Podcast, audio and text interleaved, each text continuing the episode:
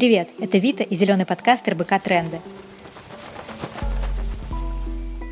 Экологическая повестка звучит все громче, и нам захотелось разобраться, что из этого правда, а что хайп. В этом выпуске мы говорим об устойчивом развитии, бережном и безотходном производстве, переработке текстиля, а также пытаемся ответить на вопрос, зачем следовать экотрендам в одежде и можно ли выглядеть модно и при этом не вредить планете.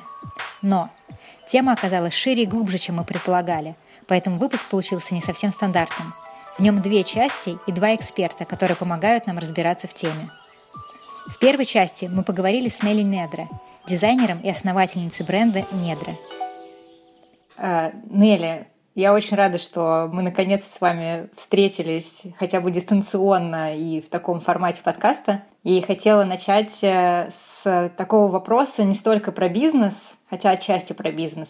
А, наверное, вам, как основателю модного бренда, живущего по принципам устойчивого развития, часто приходится объяснять, зачем нужна экологичная мода нам, потребителям. Поэтому хотела бы сразу с этим вопросом к вам и обратиться. Зачем мне, как потребителю, нужна эко-одежда, если у нее какие-то другие преимущества, кроме того, что она дает мне осознание, что я не причиняю вред окружающей среде? Очень классный вопрос, потому что ребятам, которые уже в эко-движении, в моде, э, мы настолько часто часто об этом говорим и это обсуждаем, что нам кажется, ну как бы, ну что еще можно рассказать? Ну это же все понятно.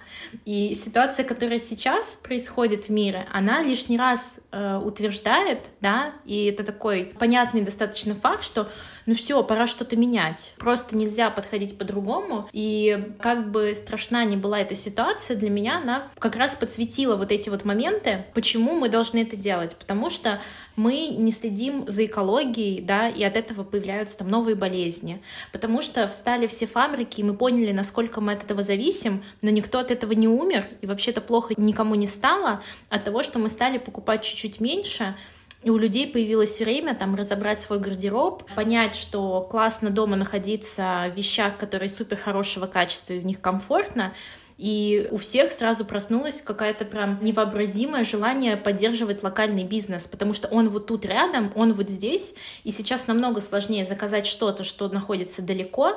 Вот этот круговорот, который с нами произошел, да, он лишний раз подсветил, что так можно делать, и это намного больше дает отдачи да, когда ты а, вот здесь живешь, вот тут в соседнем доме у тебя а, ребята готовят еду там или делают какую-то доставку, вот это локальный бренд, он а, шьет классную одежду, и она вообще-то не хуже там а, H&M или Zara, которую я менял каждые две недели, мне кажется, что тут не должно быть такого, что я должна убеждать, почему вы должны это сделать. Это та вещь, как осознанность, которая должна дойти до каждого сама. То есть я просто лишь показываю своим примером, что я делаю вот так, это помогает мне чувствовать себя классно и поддерживать мое комьюнити людей вокруг, кто со мной работает, там или другие локальные бизнесы. И только своим примером можно вот как-то это рассказать, мне кажется, понятным языком, да, то есть я могу потратить много слов сейчас произносить, но я думаю, что просто нужно э, пытаться выносить в массы, да, то есть то, что мы сейчас делаем, мы записываем там подкаст или я там рассказываю в своем инстаграме, я считаю, что это определенная важная функция, чтобы показать это людям, да, наглядно, что это вот так работает, и это там делает меня счастливых, людей, которые со мной работают, это приносит пользу, это намного лучше, там, мы все время, каждый день стараемся быть лучше и лучше, и вот это безнасильственное, там, вы плохие, сожгите эту одежду, ты сейчас покупаешь много, ты такая... Ну, то есть кому-то нужно в какой-то момент покупать много, потом он этим наестся, мы все, к сожалению, из 90-х, ну, это прям психологическая проблема, которая еще очень многим нужно людям справиться.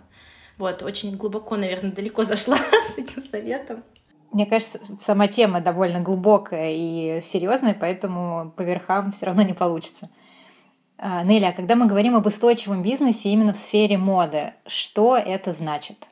Я вот э, вчера была на конференции от э, фонда Cartier, и там очень классная была фраза, что есть понятие устойчивости мировое, да, где ну, немножко другая эко и финансовая система, есть устойчивость России, то она как бы немножко еще преломляется. в каких-то моментах.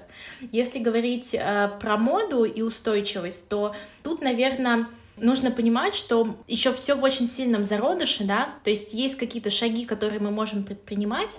Это э, там забота о сотрудниках, это первое, что появилось э, там после трагедии Рана Плаза в 2013 году, когда люди вообще узнали, в каких условиях шьется масс-маркет. Ну, как бы это самый важный аспект, это отношения в, в команде и отношения к своим сотрудникам. Второе — это использование э, материалов и вообще не перепроизводство, да, то есть стараться делать столько, сколько людям нужно.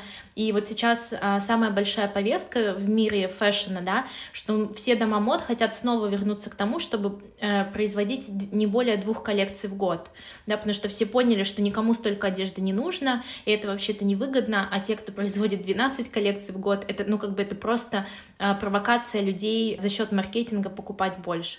Да, мне кажется, Гуччи как раз-таки заявили недавно о том, что они будут делать два показа а не пять. Да, и это очень классная вещь. Это, собственно, то, к чему я стремлюсь в своей компании. Мы вообще ушли от сезонных коллекций, мы делаем какие-то постоянные модели, добавляем иногда новые цвета, и в год у нас выходит одна-две буквально модели одежды новые, которые мы очень долго оттачиваем, чтобы они были классные. Потому что когда идет вот этот fast, fast, fast, зачастую я смотрю какие-то, ну, я уже в фэшне 12 лет, и у меня профильное образование, я иногда вижу красивую вещь на картинке, а потом ты ее меряешь, и она плохо сидит. И именно поэтому мы все равно покупаем джинсы Levi's, потому что эти лекала и эта технология отработаны из года в год.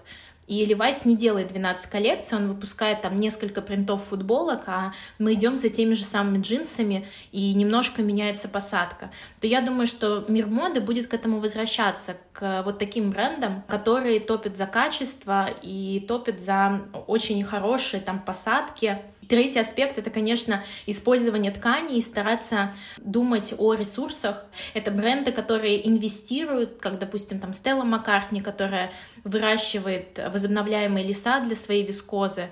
Это совершенно другой уровень. Понятно, что локальному бренду сложно в это сейчас инвестировать, но мы можем, допустим, а, у нас есть один поставщик, у которого а, ткани на 40-60% состоят из переработанного пластика. Мы инвестируем в эту компанию, которая продает такие ткани, эта компания инвестирует в это производство, которое делает эту ткань, и таким образом мы запускаем этот маховик. Вот как раз в этом и идея, да, чтобы не стараться купить ткань подешевле, похуже качества, чтобы продать э, там ну, чтобы у тебя вышло дешевле себестоимости, ты больше заработал. А ты понимаешь, что да, я хочу там двигаться а, в устойчивое развитие в своем бренде, поэтому я буду работать с этими материалами, с этими поставщиками, которые проверены, и делать более качественный отбор, скажем. Э, Неля, ну смотрите, со своим брендом вы показываете, что экологичный бренд одежды в России построить можно, но, наверное, сложно. Может быть, есть какие-то экологичные технологии, которые могут использовать именно небольшие бренды, не крупные корпорации, или какие-то экологические инициативы, которые они могут реализовать э, без серьезных финансовых э, вливаний? Ну, во-первых, можно все. У нас даже есть рабочий чатик сейчас, который называется «Можно все». А, и у нас есть отдельная команда бренда, которая занимается сейчас всеми экологическими и социальными инициативами, и мы а, поняли, что там последние два года мы очень педалируем а, на эту экологическую там повестку, но это занимает очень большие наши ресурсы, и там, опять-таки, мои какие-то личные проработки внутренние показали, что вообще-то нужно пойти и попросить помощи. Существуют те же самые гранты и говорят, ой, в России этого мало. Ой, там кредитов не найти, ой, не найти инвесторов. Но если так говорить, конечно, никто ничего не найдет. Опять-таки, ситуация, которая сейчас происходит в мире, она очень заставила задуматься о крупной корпорации, так как я общаюсь э, в мире э, эко-фэшена не только в рамках России, но и в рамках всего мира. У меня очень много друзей, которые разбросаны по всей планете, и мы обмениваемся каким-то опытом, и все наблюдают очень сильную динамику, что сейчас крупные корпорации и инвесторы обращают внимание на подобные проекты.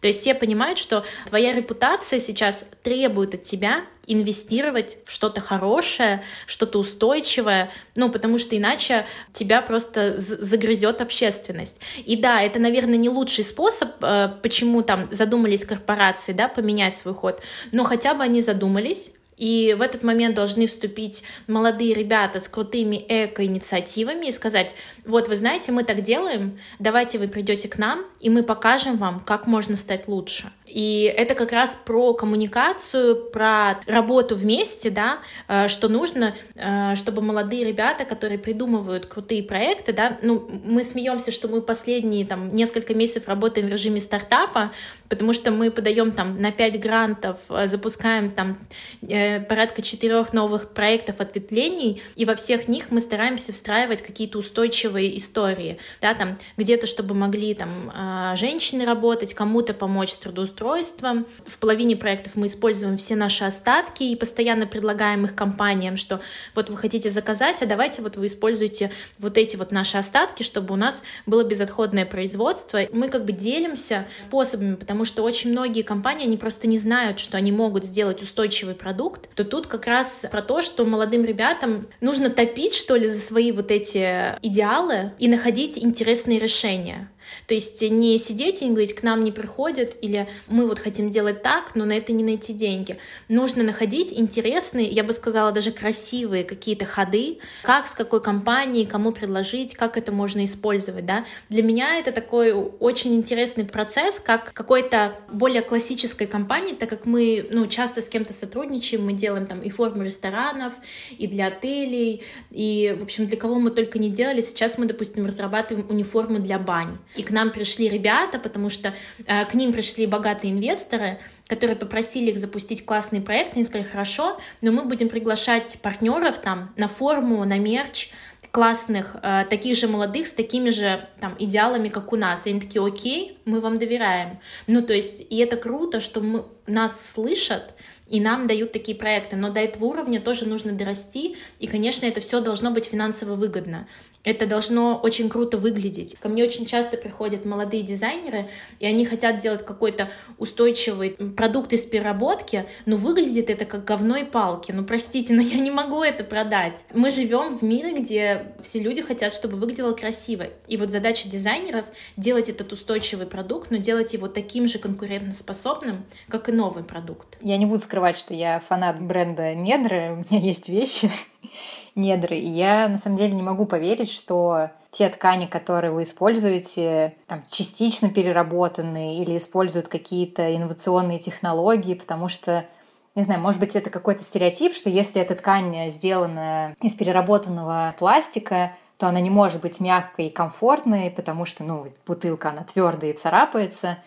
Здесь, наверное, работа какая-то именно с нами как потребителями, донести, что эти ткани настолько же приятны к телу, в них э, мы также продолжаем дышать, э, как и в натуральном хлопке. Очень глубоко в нас сидит мысль, что только натуральные ткани из натурального шелка, хлопка, льна могут быть э, приятными в носке, качественными, но при этом есть другая сторона, что их производство — это ну, огромный конвейер, требующий тон воды, и там уже нет разговора об экологичности.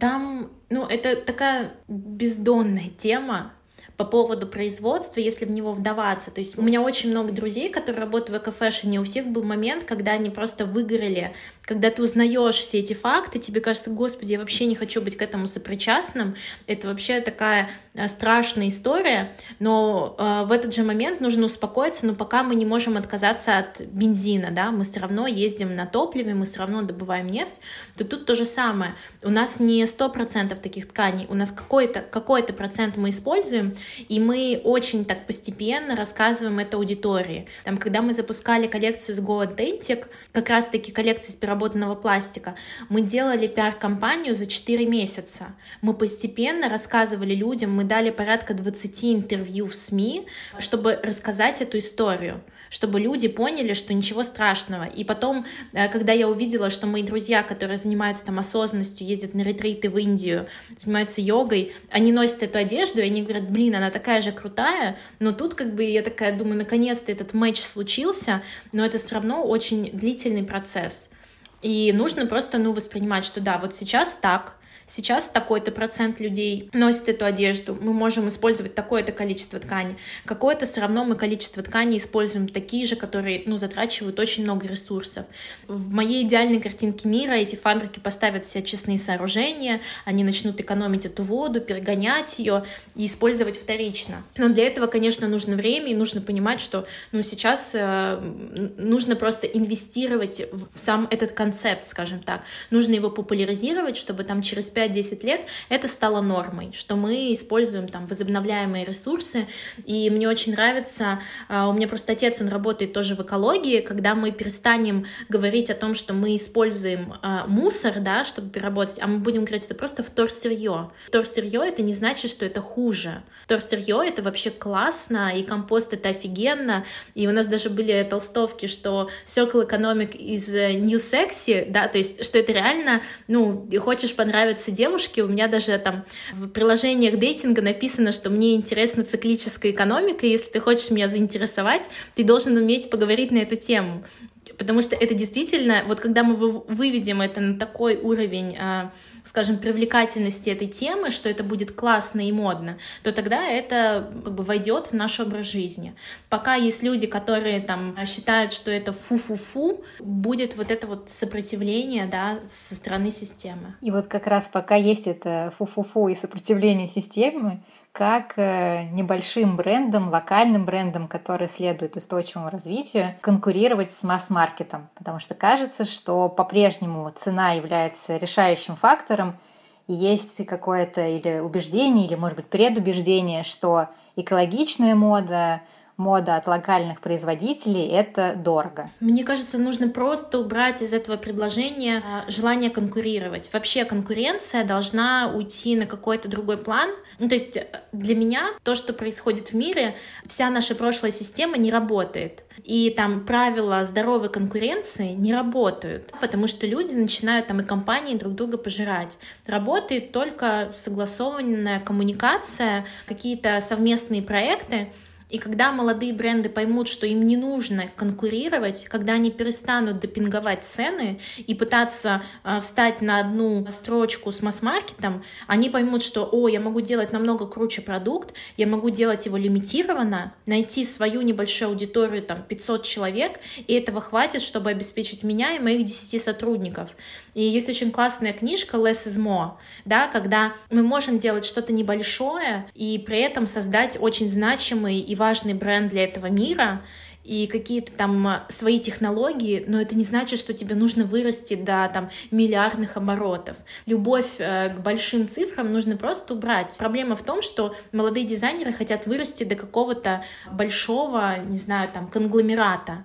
А нужно ли им это для счастья? А нужно ли это для того, чтобы создать классный бренд? Потому что вот если проследить историю моды, бренды создавали свою историю и свой самый крутой продукт, когда они были какой-то небольшой компанией, там, до 30 человек но они все горели тем, что они делали. Они отрабатывали свой продукт, у них была своя постоянная аудитория, и они с ней работали. И как раз-таки то, как я вижу будущее, да, это что мы будем перестраиваться на какие-то свои небольшие комьюнити, да, то есть мы будем заботиться там э, не о сотнях тысяч, чтобы людей купили мою футболку там за 599 рублей, да, а у меня будет там свои 500 человек, которым нравится моя там футболочка за 2000 рублей, и им нравится что они знают, кто шил эту футболочку, что она хорошего качества, что они потом ее придут, нам сдадут, и мы ее переработаем. Первый аспект, да, нужно просто убрать э, понятие конкуренции, а второе — это сделать э, какую-то, мне кажется, ставку на то, что я делаю свой продукт самостоятельно, да, я заявляю себе как там э, творческая единица, дизайнеры, и э, у меня как бы идет проработка вот именно вот этого продукта внутри себя. И с этим я уже могу потом пойти к какой-то крупной корпорации и сказать, а давайте сделаем что-то вместе. Да, то есть э, точно так же там Икея начинает выпускать какие-то ковры а, с малыми мануфактурами Африки и помогать там этим женщинам, которые придут их. А, и очень многие там крупные компании, там тот же самый Nike и Adidas, они постоянно делают коллаборации с какими-то сейчас устойчивыми брендами, связанные с переработкой. Да тут вот про эту историю, да, что можно не бороться, а можно коммуницировать. Ну, у меня здесь сразу вопрос. Мы буквально до записи э, говорили про Москву и Питер. Интересно, как э, вообще аудитория реагирует на эко-бренды в России за пределами, может быть, Москвы и Питера, насколько им это вообще интересно, и есть ли у них шанс выйти как раз-таки за пределы крупных городов России? Я могу сказать, что у нас э, комьюнити вообще простирается там от э, Мурманска до Камчатки, да, то есть у нас есть и шоурумы, которые нас представляют, у нас есть и люди, которые заказывают, конечно, процент больше, ввиду того, что у нас не такой низкий ценник, но тем не менее у нас есть заказы по всей России, у нас есть заказы с Европы, потому что э, европейский менталитет, он намного больше хочет поддерживать такие истории, для них это вообще очень классно, и, естественно, наши цены там для доллары, евро, ну, как бы, очень приемлемые, да, и я понимаю, что на данный момент, ну, это просто мы заложники нашей э, экономической системы, то есть я не могу поставить ниже э, цену на свой продукт, потому что иначе мои сотрудники будут зарабатывать меньше, и это будет неустойчиво,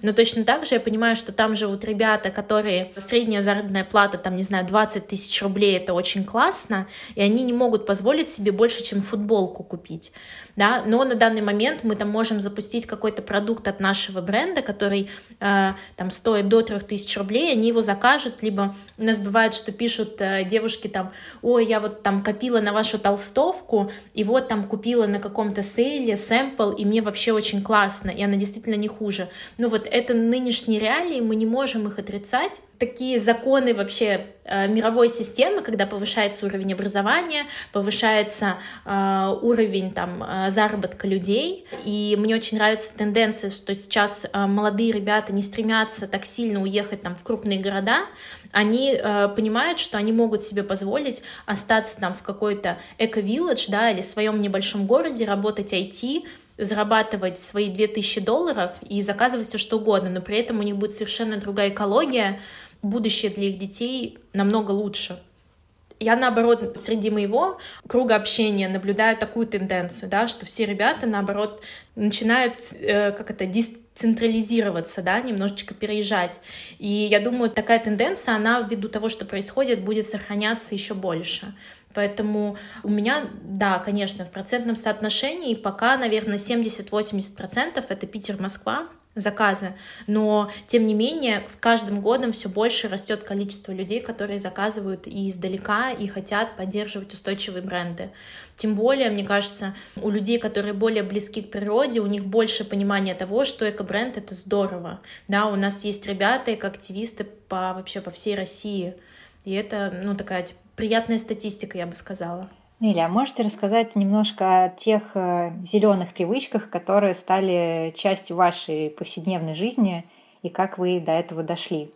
Зеленые привычки. Ну, наверное, то, что я больше года сортирую мусор, то есть это кажется мне абсолютно логичным. Я помню, когда началась вот эта пандемия, был, наверное, две недели или три, когда я перестала сортировать, потому что было непонятно, как работают там эко-такси и все остальное. И у всех случился какой-то такой момент, и я все равно мыла все банки, я их просто копила дома, и мне казалось, ну, блин, это же так странно. У меня очень много друзей, которые живут в Европе, и там это тоже норма, там повсюду раздельный мусор, и для них, наоборот, э, удивительно возвращаться в Россию, что здесь этого нет. То есть это абсолютно такая как бы уже, скажем, классическая э, привычка. Э, если говорить про зеленое, ну, у меня изначально позиционирование моего бренда э, является, что это такая комфортная база. Я постоянно разбираю там свой гардероб, и у меня там друзья-стилисты, они все время смеются, что у меня очень маленький шкаф для девушки-дизайнера, у которой, казалось бы, должно быть 40 пар обуви, там миллион платьев, я все время отслеживаю, что я ношу, и постоянно делаю какую-то ревизию, потом перепродаю эти вещи. И мы даже вот успели в конце февраля, мы делали большой э, такой распродажу у друзей бренда, какие-то мои подруги, да, и мы перепродавали старые вещи, и это был прям супер фурор. Мы поняли, что это отдельная история, которую мне очень хочется пропагандировать в том числе, когда люди э, шерят свою одежду, то есть это такой не своп, это именно за деньги, да, то есть, но там можно найти очень классные вещи, и при том э, это, ну, абсолютно бьется и не мешает моему бренду, потому что там футболки или свитшоты или какие-то там платья мы все равно все новые покупаем и меняем их, да, но какие-то э, вещи можно и перекупить. Я это точно так же делаю и также подхожу к гардеробу. Для меня это просто пример осознанности, это тоже э, осознанный образ жизни, это очень важный элемент э, любого развития. Оно как, как бы ни казалось там зеленое или не зеленое, но это очень сильно помогает э, вообще отслеживать свои привычки, сколько ты потребляешь там еды, насколько экологичное твое общение с людьми. И там йога и осознанность — это уже тоже часть моего образа жизни. Я, в принципе, посвящаю этому много времени. Наверное, где-то полтора часа в день — это просто то, что я там занимаюсь либо спортом, да, в этом направлении, либо медитацией, либо могу там понимать, что мне нужно поговорить с кем-то на какие-то важные, глубокие для меня темы, чтобы это ну, помогло мне лучше быть в лучших отношениях с миром. Вот. Ну, еще есть, э, я даже не, знаю, можно ли это назвать эко-привычкой или нет, но какой-то такой подход, что нужно каждый день делать что-то такое хорошее, которое независимо там от тебя, скажем, такое бескорыстно хорошее, и в конце дня проговаривать и благодарить за это. Что там, типа, я сегодня вот не зря прожила, и там помог пройти бабушке через дорогу, или там а, я там сказала своей собаке, как я ее сильно люблю, или там э, заглянула в любимую кофейню и там поздоровалась, пообщалась с человеком и поняла, что я его там как-то поддержала. И там, или я сделала что-то хорошее для себя, позвонила там бабушке, маме и просто там поговорила с ними пять минут, э, чтобы проявить внимание то это такая, я считаю, тоже очень классная экологическая привычка, не забывать, э, ну, это, это мелочи, из которых складывается жизнь, в общем. Вот. Чтобы не пропускать новые выпуски, подписывайтесь на подкаст и слушайте нас на любой стриминговой платформе, а еще в нашем телеграм-канале. Будем рады обратной связи. Пишите на почту ответы на какие вопросы вы не смогли найти или кого из экспертов хотели бы услышать у нас в подкасте. Почта и телеграм-канал в описании.